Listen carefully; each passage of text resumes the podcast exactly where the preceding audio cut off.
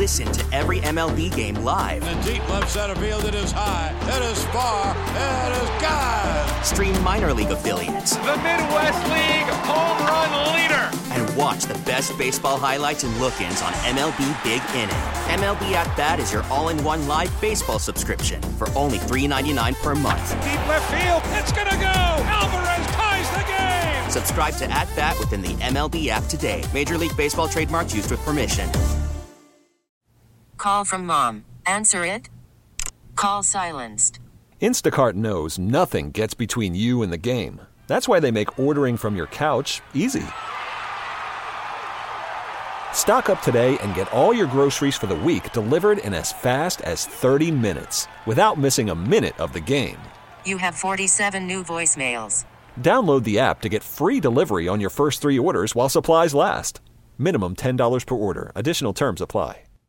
The top stories from the KCBS radio newsroom. This is the All Local. Good morning. I'm Stan Bunger. I'm Susan Leigh Taylor. A sobering analysis from USA Today is suggesting a spike in coronavirus cases could easily overwhelm our healthcare system.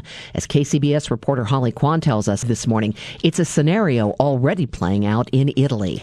Yeah, Susan, we've already heard worries from doctors here about not having enough ventilators or ICU beds to accommodate a spike in patients. In Italy, they're treating people in hallways if they're being treated at all. Doctors there are facing wartime like triage, and that's a scary prospect. USA Today used data from the CDC, the American Hospital Association, the Census, and the World Health Organization and found if we saw a spike like they did in China and in Italy, we'd have six patients for every available hospital bed. In California, it would be more like 20 to 1, a surge up to 10 times what we see at the height of flu season. That's why doctors like Anthony Fauci of the National Institutes of Health was telling House members this week that we need to flatten the curve, so to speak, to curb the surge. We have to essentially assume that we are going to get hit. And that's why we talk about making mitigation and containment in a much more vigorous way. People ask, why would you want to make any mitigation? We don't have any cases. That's when you do it, because we want this curve to be this. And it's not going to do that unless we act now. Hospitals have come up with contingency plans like converting cafeterias to isolation wards and commandeering local school gyms, something the governor authorized with his state of the emer- state of emergency. Holly Quan, KCBS. Thanks, Holly. BART ridership keeps dropping. More and more people staying home from work and school, avoiding things like public transit. KCBS's Tim Ryan at the Millbrae BART station. Passengers are finding the hand sanitizing stations as well as plenty of elbow room aboard the trains. Tim?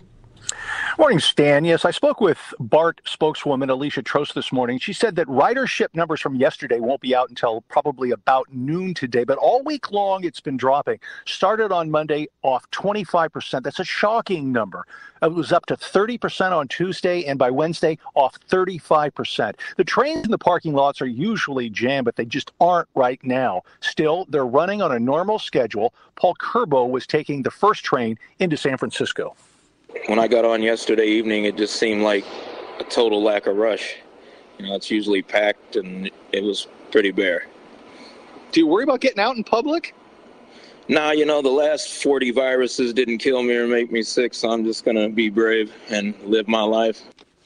BART has dusted off its emergency plan in the event that things get so serious it needs to reduce or perhaps even halt service. In fact, management and union leadership will meet later today to discuss the possible contingencies if train operators start getting sick or if the state orders a complete shutdown. Tim Ryan, KCBS. More Bay Area schools are either closing or considering closing due to coronavirus concerns. KCBS reporter Matt Bigler joins us from McKinley Elementary School in San Francisco with more.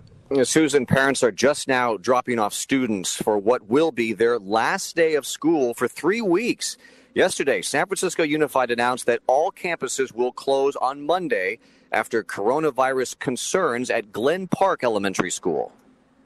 Four students from the school and some of their adult family members have reported respiratory illness, so DPH is investigating and testing these students for COVID 19. District spokesperson Laura Dudnick, many private schools in San Francisco also making the decision to close. Elsewhere around the Bay, school districts closing today or Monday include Berkeley Unified, San Mateo Union High School District, Tamalpais Union, West Contra Costa Unified, and Santa Cruz County is closing all public schools.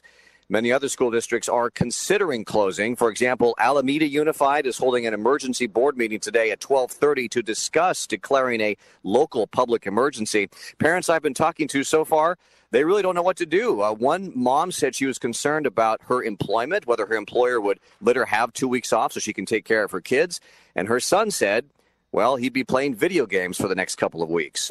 Matt Bigler, KCBS. Subscribe to the All Local wherever you get your podcasts and stream us on your smart speaker 24 7 by saying Play KCBS Radio.